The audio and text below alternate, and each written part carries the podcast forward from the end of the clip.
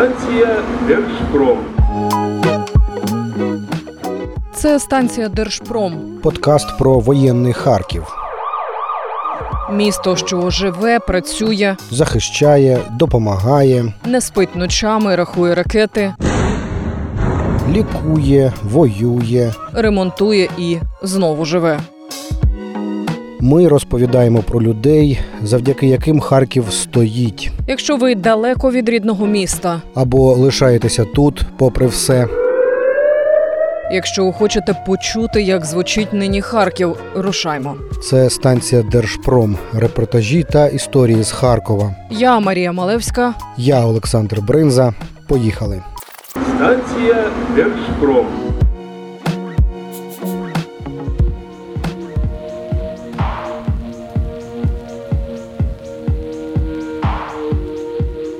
Що могло би статися, якби у Харкові у п'ятихатках вибухнула ядерна установка? Чи знали окупанти, що обстрілюють територію фізико-технічного інституту, де є джерело нейтронів? Спойлер, знали точні координати, бо такі вимоги МАГАТЕ, коли якась країна будує щось пов'язане з ядерним паливом, за протоколами вона має передати точні координати тим державам, які з нею межують. Наскільки захищена ця установка, які наслідки обстрілів, а їх за цей час було понад сотню?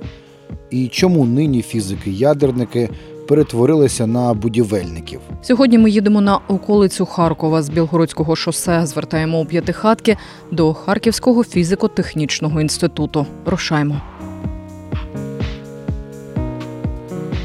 Станція Держпром.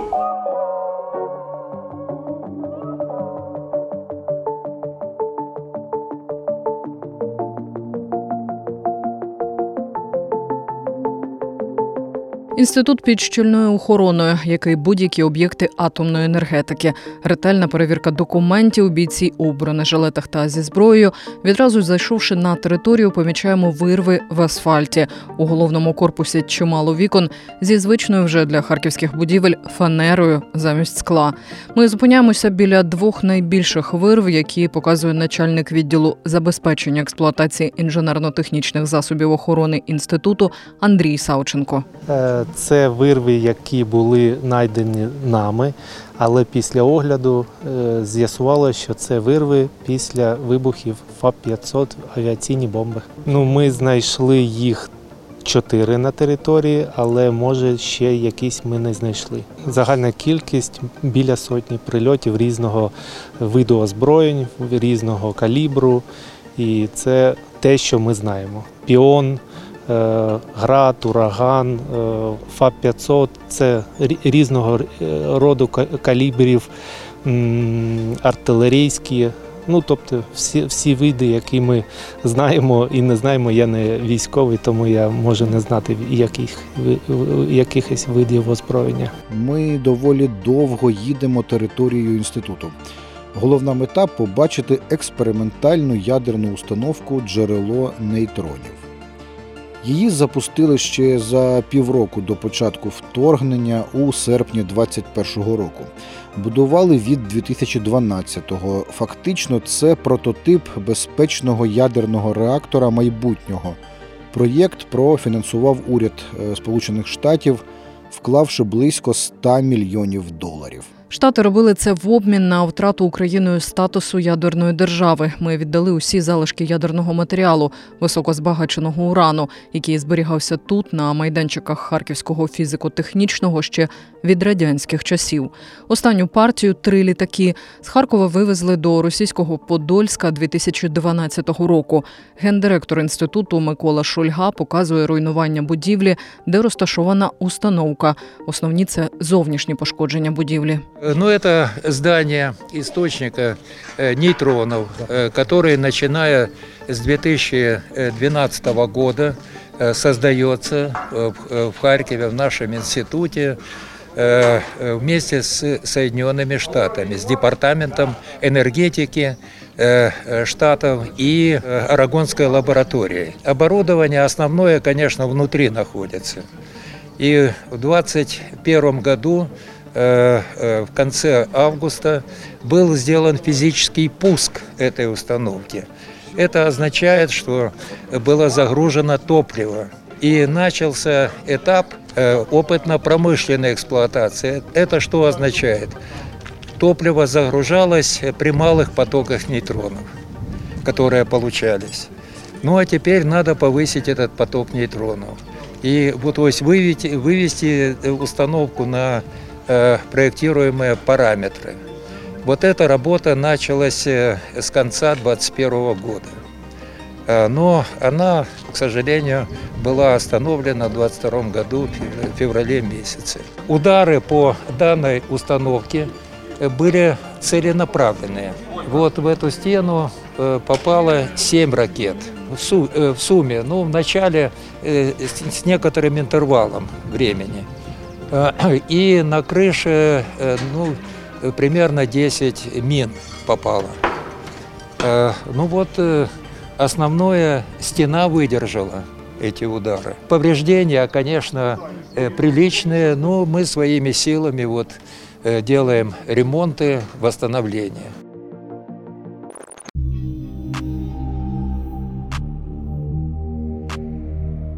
Біля фасаду будівельні ліси. На них кілька чоловіків у робах та будівельних касках.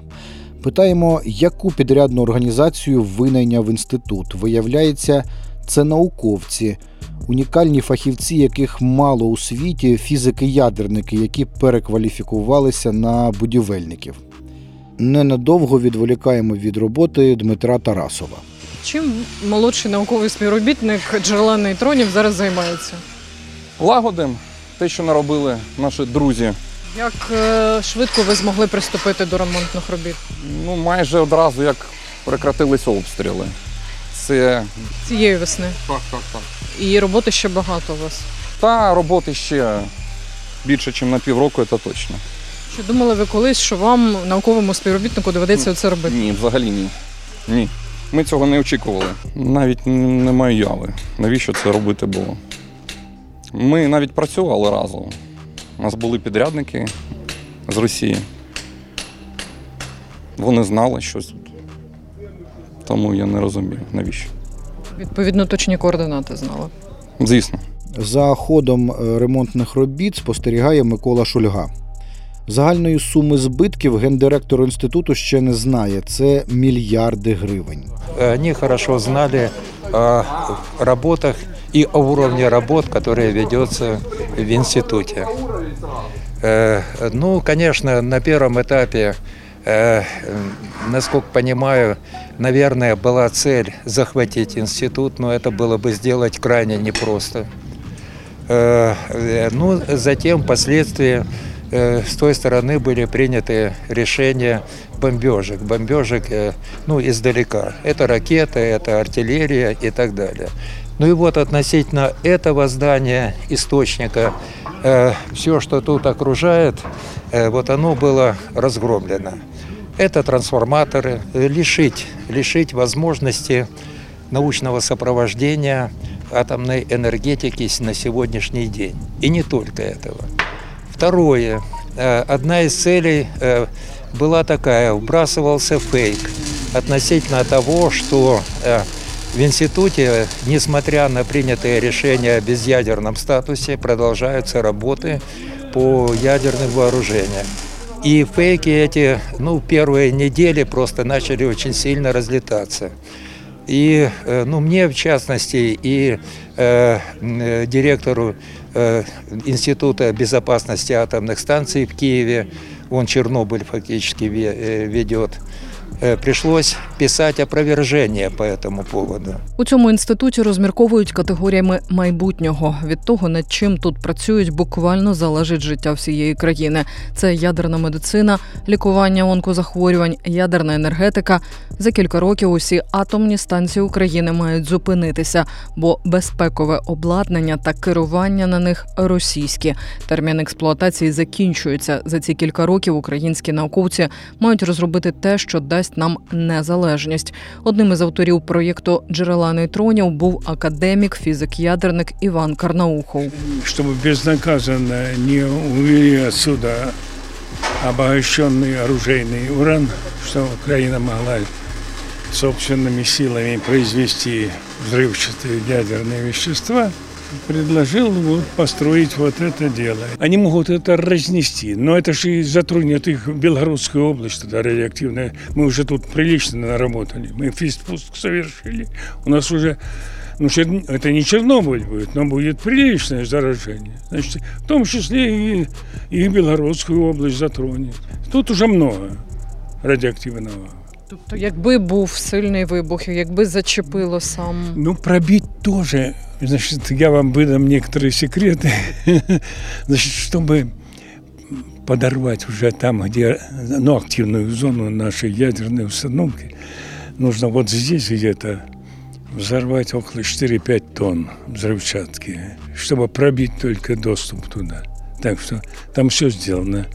Э, э, уже с расчетом не только там террориста, который бы принесет там 3-4 килограмма взрывчатки, но чтобы и подвезли вот сюда грузовик с взрывчаткой 5 тонн и подорвали, и чтобы активная зона не пострадала, построена. Станція Держпром.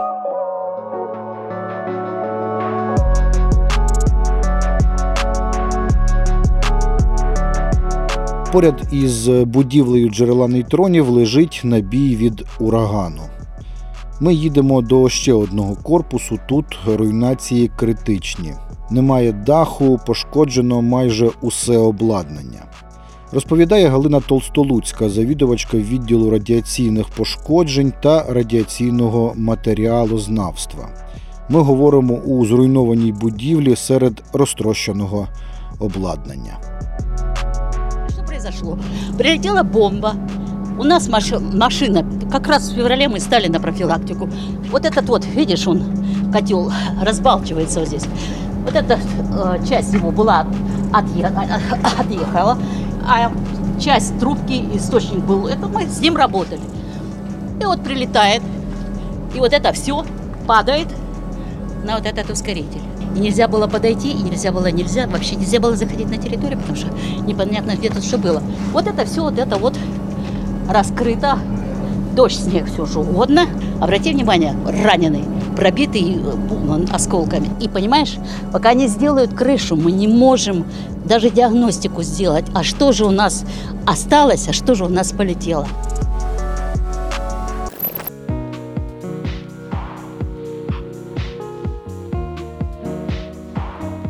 Україна погодилася позбавитися ядерного статусу в обмін на гарантії безпеки та виключення будь-яких форм агресії від найбільших ядерних держав світу. Але 24 лютого стало зрозуміло, що ці гарантії не працюють, говорить гендиректор Харківського фізико-технічного інституту Микола Шульга. Це звідси відбувалося. Ви передавали в тому числі цей високозбагачений да. уран Росії. Да, возвращали их, да. Возвращали. И под гарантией это э, Штатов, под гарантией Англии, Франция, э, Франция, не помню, там подсоединилась или нет, Э, но неважно, и Россия, и Россия. И именно отсюда, отсюда вывозился э, обогащенный уран в Россию. А взамен этого Штаты согласились финансировать это. Ну и помогать нам совместно, э, совместно делать. Э, Такая установка нам нужна. Зачем? С тем, чтобы сохранить э, возможность работать с ядерной физикой, ядерными технологиями, которые в промышленности сейчас э, сплошь и рядом. В частности, проблемы ядерной медицины в мире интенсивно развиваются.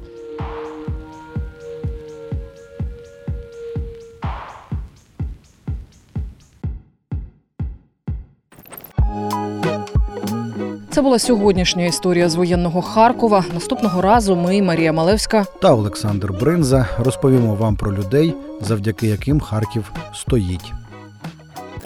Станція Держпром.